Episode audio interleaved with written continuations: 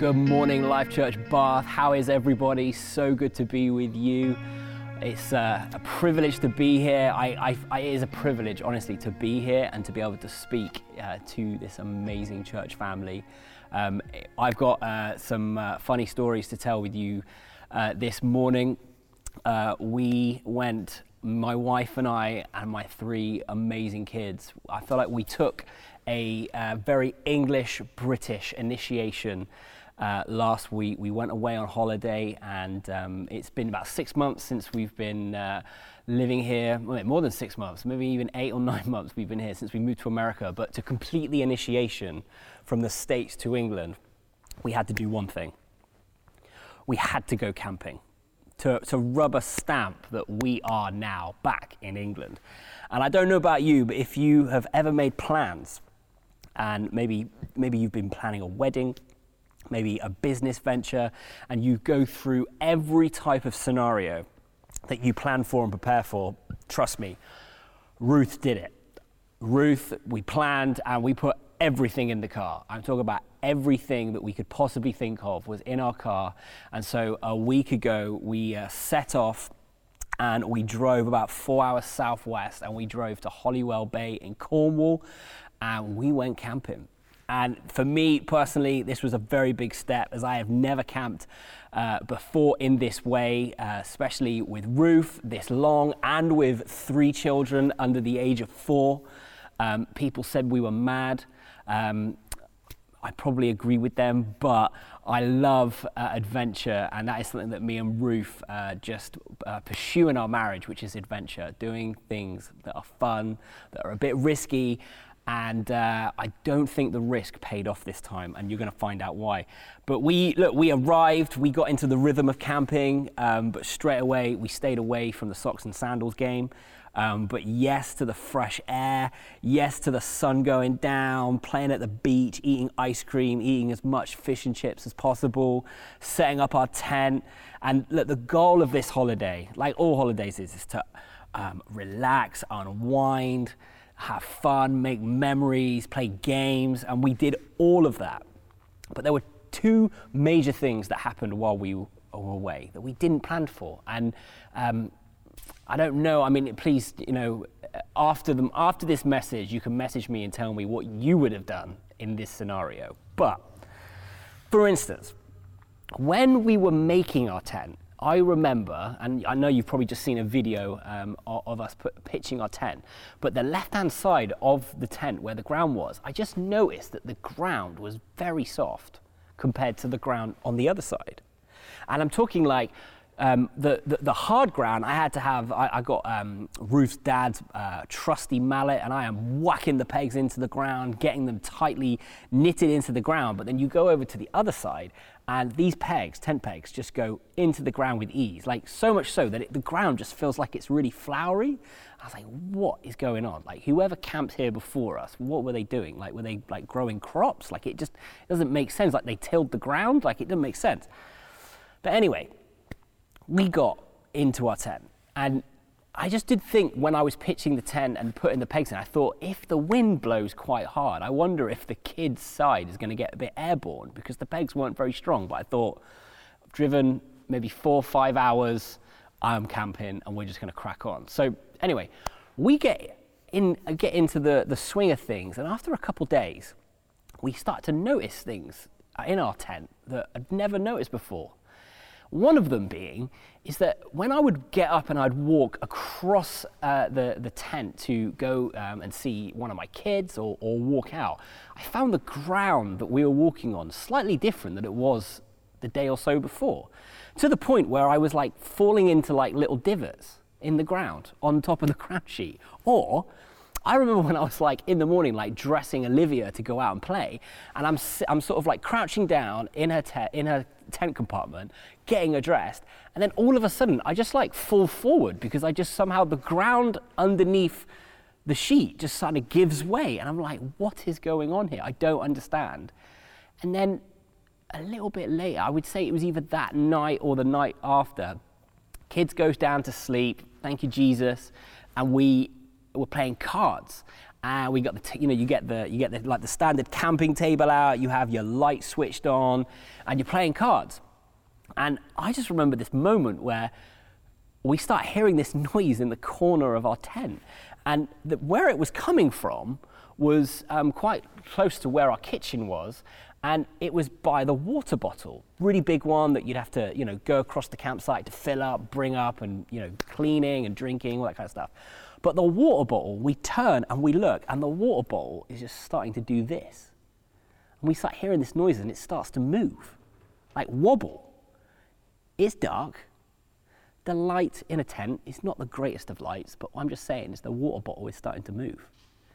And look, as shocked as both of us were, as you can tell, we, we, we took on courage and we, you know, we're like, right, Ruth, go and have a look at what that is. And all I can say is what we didn't realize is that all of the things that I've described to you were only there because me and Ruth had pitched our tent on top of a molehill. So there were moles underneath us to the point that when we ended up leaving, we looked on the ground and honestly, they had like recreated, like the tectonic plates of our ground moved so much, it looked like a bomb had gone underneath. They were having a party under us. And then, think that's funny? Trust me, it gets better than that. We took an old tent, um, and it was uh, Ruth's parents' tent that they'd used years before. And on the second to last day, unfortunately, we found that sadly the tent that we were sleeping in was not waterproof. And when I mean by not waterproof, I mean this. There was a storm, as maybe you guys remember last week, went through Cornwall and I think either came to Bath or it missed Bath. But all you need to know is that the storm went through our campsite. And when I mean that the tent was not waterproof, I mean we were sleeping under a mosquito net. It poured. And I'm sure you're probably seeing some videos now. We're to put them up. But I'm talking like 1.30 in the morning waking up and realizing that not only am I wet, Ruth is wet, our clothes are soaking wet. Everything in our tent is soaking. And I tell you what, the only thing that I think was the saving grace in that moment, because me and Ruth were pretty much laughing through the whole thing, because you are stuck. You can't do anything about it but laugh. You're, you're done. Is that we took uh, blackout blinds for the girls and we put them over the top of their tent just so that it would get a little bit darker in their tent and uh, parents you know what i'm talking about just getting them to settle quicker. Because you're camping in the summer the sun goes down at half nine. And the blackout tents turned out to be waterproof. Amazing. But what you didn't realize is that when we got up in the morning and in the night we couldn't see is that the water that had fallen into the tent was essentially being carried like a fishbowl right above our children's heads. So thank you, Lord, that it did not break, because I think potentially our laugh, me and Ruth laughing, might have turned to tears if the kids had woken up, but they didn't. And I, all I can say is this: like at 6:30 in the morning, the sun comes up. We are like we're beyond wet. Like I'm talking like we're so wet that the our clothes are warm because our body heat has just warmed the water over all of us. And so, look, we did the best we could at 6:30 in the morning.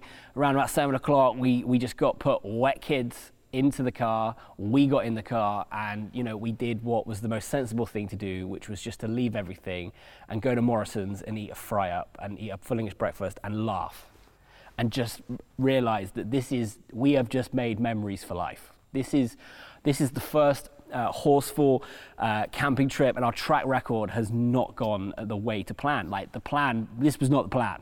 I mean, to be honest, the plan, if the money was there, would have been an Airbnb in Greece. But camping is camping is what we got, and we are loving it. But do you know what? Like, even in the midst of that absolute chaos, it's not put me off. I actually want to go camping again. I want to go in a different tent, but I want to go camping again because do you know what? The, the, the, craziness of the chaos and the things that you don't plan for that came at us actually added to the whole event. And, and, and, it's funny. I mean, I ask myself why sometimes I get cranky if I don't have like if I don't have my coffee in the morning at a certain time, and yet I can have water dropping on my head for about five hours. I mean, it was like water torture. I, I can't you can't explain how bad it was. And yet I can laugh through five hours of just going, this is so funny. This is going to be an amazing story one day. I didn't plan to say it, but when the Lord spoke to me about what He uh, wanted me to share this, uh, this time with you, I thought, well, this, this works. This works. But there is something, there's something that we have, that all of us have when you walk with the Lord. It's what Jesus promised His disciples before He uh, went away went away to be with the Father, he promised to give us the Holy Spirit. And in John 14, 27, he says, I'm leaving you with a gift, peace of mind and heart. And the peace I give is a gift the world cannot give. So don't be troubled or afraid. I'm leaving you with a gift, peace of mind and heart, and the peace I give is a gift the world cannot give. So don't be troubled or afraid. This gift that we have as the ecclesia of, of God's people, Life Church Bath, we have a peace that the world desires and it doesn't have. We, we are the people that when we go through storms, how we react and how we respond when everyone is going through the same thing stands out, stands out from the crowd.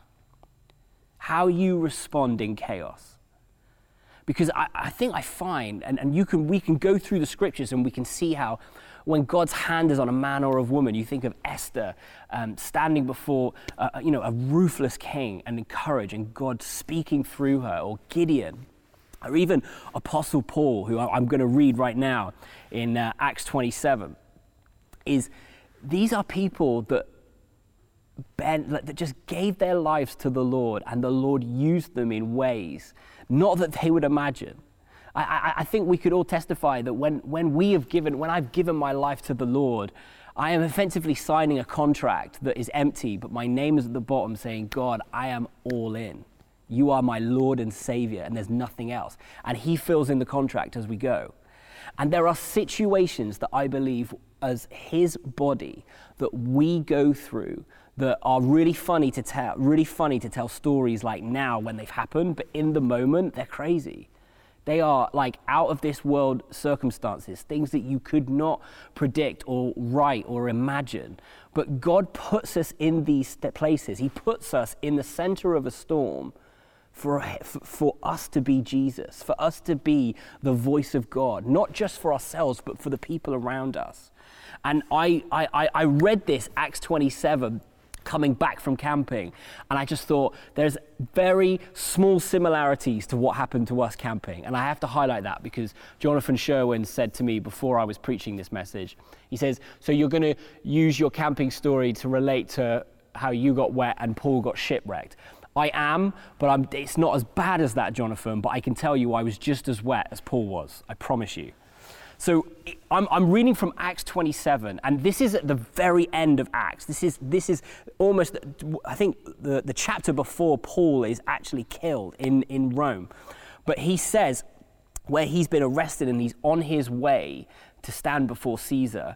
In Acts 27, it says, And when it was decided that we should set sail for Italy, they delivered Paul and some, of any, some other prisoners to a centurion of the Augustan cohort named Julius and embarking in a ship of Adramyttium, which was about to sail to the ports along the coast of Asia, we put to sea, accompanied by Aristarchus, a Macedonian from Thessalonica.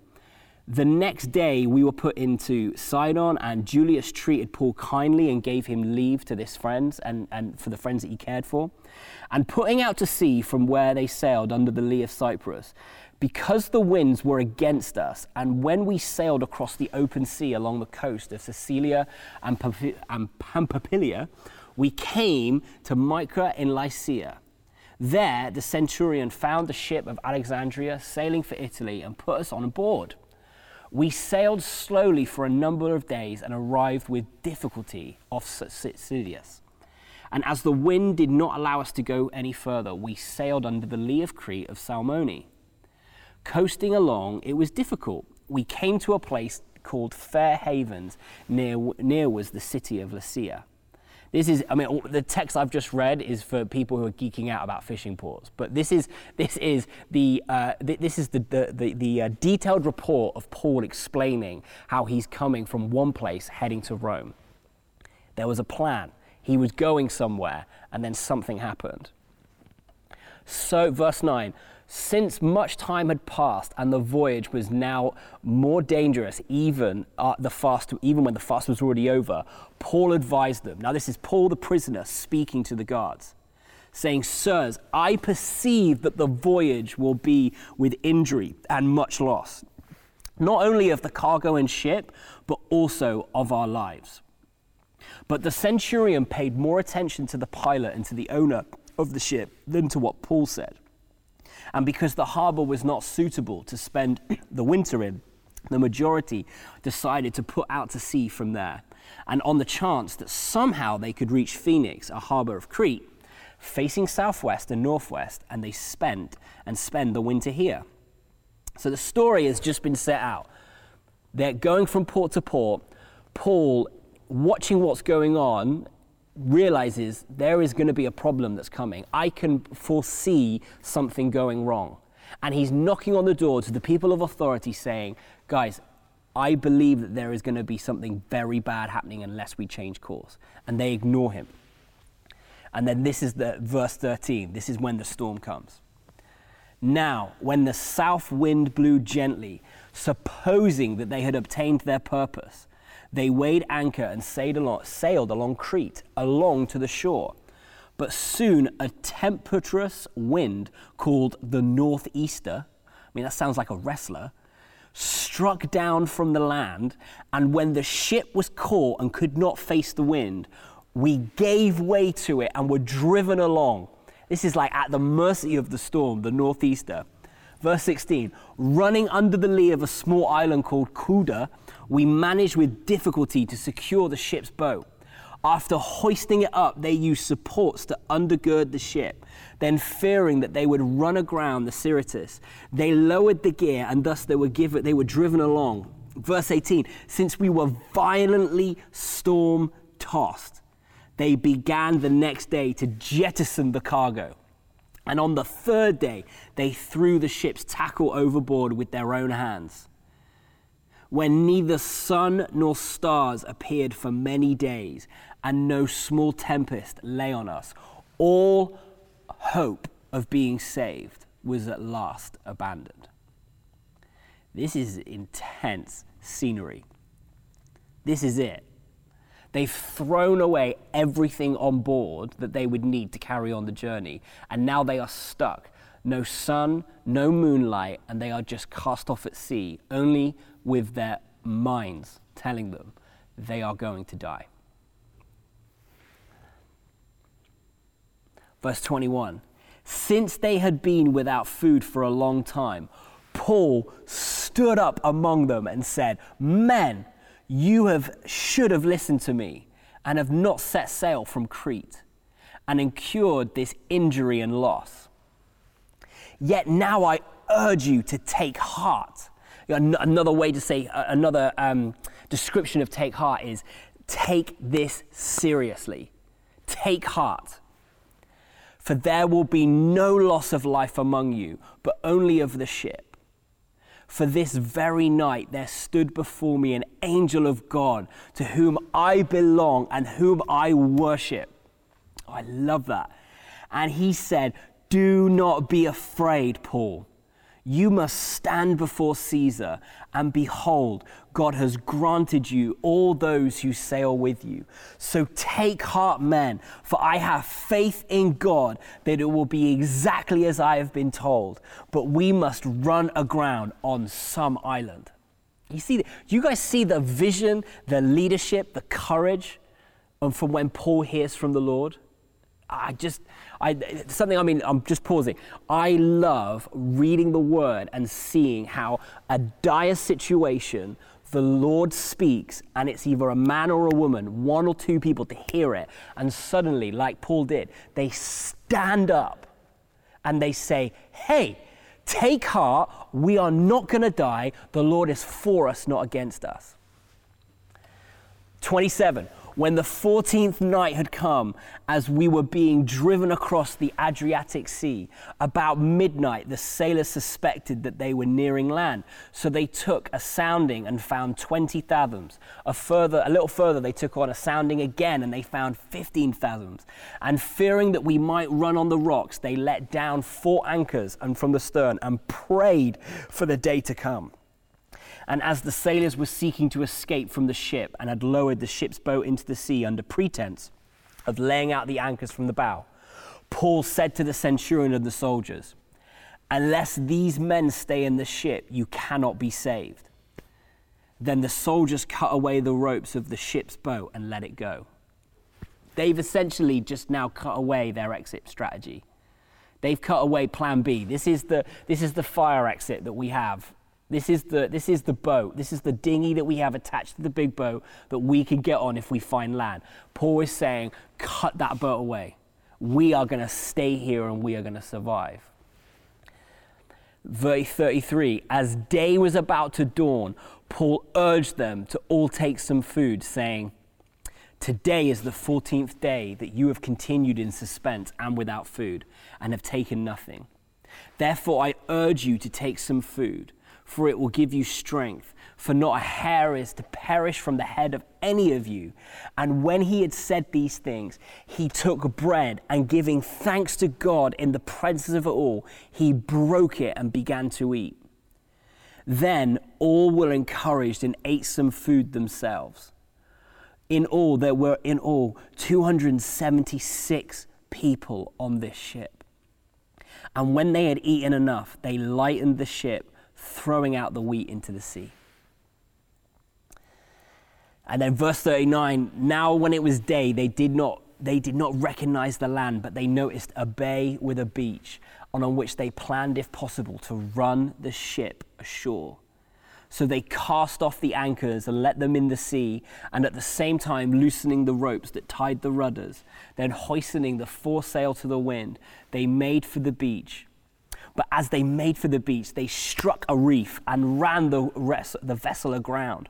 The bow stuck and remained immovable, and the stern was being broken up by the waves. The soldiers' plan was to kill the prisoner, lest any should swim away and escape. But the centurion, wishing to serve Paul, kept them from carrying out their plan. He ordered those who, to, those who could swim to jump overboard and make for the land, and the rest on planks or on pieces of the ship. And so it was that all were brought safely to land. Now, that is a storm. Nothing like mine and Ruth's, I promise you, but we were just as wet. But that is a storm. Now, listen, here's, here's what it means to me right now, guys. This is what I believe. This is where this is where I think for me this story is not about Paul being a man of peace, being a man of peace in chaos and standing strong. Yes, there, we can take things from this. But do you see that it was in Paul's obedience to the Lord that his peace was actually the actual ship, the, the safe, almost the, um, the, the, the safe, the, I, I won't write the word, it, Paul was everything that those 276 men needed. They were looking at the waves, they were looking at their own boat, but it was a man of peace that heard the word of the Lord and, regardless of the situation, was leading these people to safety. Yes, we are people of peace, but I want you to recognize that the peace that we carry is not just for us, it is for the world. It is for, it is for your neighbors. It is for the people that you are in contact with. It's with the people that you are being, that God has put in touch with, that you are in their life. In their lives. You know, we use the word storms a lot in church. It, it, it, it, it's a word that can almost, you can describe many battles that we are maybe facing personally, corporately, um, what's going on in the world right now but there was there's there's something about us being who Paul was in this storm to other people. I can, I can maybe focus on myself and say, well, I'm going through a storm right now and I'm, I'm, I'm facing this, I'm facing that. What if you realize and we open our eyes to realize that God has put you in a place to be a Paul for someone else's storm? What if you are in relationship, that we are in relationship with this city, and we are called to be a Paul in this storm? What if the challenge that you are that you know is going on next door, that you know if there I'm actually asking, Holy Spirit, speak to us right now if there are people that are going through a storm that you want us to be a Paul to. You know, being a wise counsel to someone during great trial. I mean, I have experienced that. That is a gift. You know, um, Proverbs 11 14 Without wise leadership, a nation falls. There is safety in having many advisors. So, can you see that where there is wise leadership, it's not the person that's affected, an entire nation is affected. And so, the wisdom that we carry, the word of the Lord that we get from Him, is not just for us, it's for, the na- it's for our nation, it's for the nations. That the peace that we carry is not so that we just feel warm and safe when there's chaos. It's so that the 276 people that are in this situation together, we get to save them as well. Isn't it interesting that we don't read, when we're reading this story in Acts, Paul, um, the, right, the way that Acts is written, it's act like it's just a constant barrage of facts about how bad the ship was and how worse it was getting in the weather. But it's Paul who stands up and says, The day before, I sought the Lord and he came and he spoke to me. Guys, how much value are we putting in this time to go and shut the door like Jesus commanded us to in Matthew 6? Verse 5 But when you pray, go into your room, close the door, and pray to your Father who is unseen. Then your Father who sees what is done in secret will reward you. We've just read Paul going into a secret place on that ship for hearing the word of the Lord in private, and yet Paul's private encounter with God was then brought public and it saved 276 people. What if we approached our time with the Lord like that? What if we approached our time with the Lord that when I closed that door, Come on, when I close that door, I'm not just closing the door for myself, I'm closing it for my nation. I'm closing it for my unsafe friends and family. I'm closing it for, for, for the NHS that, are, that have just gone through so much right now. I'm closing the door so that COVID is stopped in the name of Jesus. I'm, I'm closing it because I believe that nothing is impossible when I get alone with God. You can ask Tony Youngthank. He wrote it on our church Facebook wall a couple of weeks ago. He spent time in the Word with the Lord before the day, and he read about Jesus cursing the fig tree. And then in that day, someone, a stranger, comes up to him and says to him, Why did Jesus curse the fig tree? See, what Tony was doing in private, God then releases it publicly. And what Tony is doing is seeking the Lord, and yet publicly, he's showing someone the kingdom. Can you see what we are doing in private has more effect on the world than we realize? There's also something, I want to say this there's something to be said about breaking bread in the middle of a storm. Sometimes we think of breaking it when the victory comes. But Paul broke bread in the storm, and he did it with the 276 passengers. Me and Ruth, we didn't break bread after we got very wet. We actually broke bread in a cafe in Morrison's and had a fry up. But the bread was fried. It was bread, but it was very fried. But guys, the, the breaking of bread and the drinking of the wine is something that has so much importance in this season. I want to encourage us as a body when we meet whether it's um, to, the, to, to completely abiding to the guidelines that the government is setting out. When we meet, please take the bread and wine together, do communion together, break bread, and thank God for everything He has done, He is doing, and He is going to do. There is something about breaking bread and being thankful in the midst of a storm where everyone on that ship had come to a realization that they were never going to get off sea. and Paul gave thanks to God in the middle of the storm. Oh, I love it. I love it. There is peace that we carry in John 14, church. Wherever you are, wherever you are listening to this message, I just gonna, I'm going to just pray right now that the peace of God that goes past, goes past all understanding, the gift that Jesus promised us to be his people, his ecclesia, that this week, in weeks to come, we would prioritize closing the door and seeking him and seeking him for the answers that not only we need, but the world needs. And that we would come out and we would speak what we hear the Lord saying, not just for ourselves, but for the people that God's putting us around Him, around us. Because, guys, what we speak, what we bring the word of the Lord to our friends, our neighbors, whoever the people that God puts in front of you, you are changing their life. They are hearing from the living God. What a privilege. What a privilege it is that, that we are given access to the Lord and that we are able to speak on His behalf to His people. I mean, that is, that is such a privilege. Father, I just pray for our body that in this time, Lord, that we would be so saturated in your peace in this time, that we would hear from heaven and that we would be speakers of heaven and that we would speak the word of the Lord in the right time, at the right tone, Lord, that you would ask, you would give all of us access to your words in this time. Father, for even us as a city, Lord, would we be the peace that is needed to steer a city through a storm like this? Lord, I pray that, that you would um, renew our, uh, our, our, our confidence and our courage of speaking your words to your people. Father, we, you have called all of us to be alive at a time just like this, to extend your kingdom, because God, you are doing something in this time. And I thank you, Lord, that you've chosen us to be a part of it. In the name of Jesus, amen. Guys, thank you so much. Please do not be put off by camping if you are.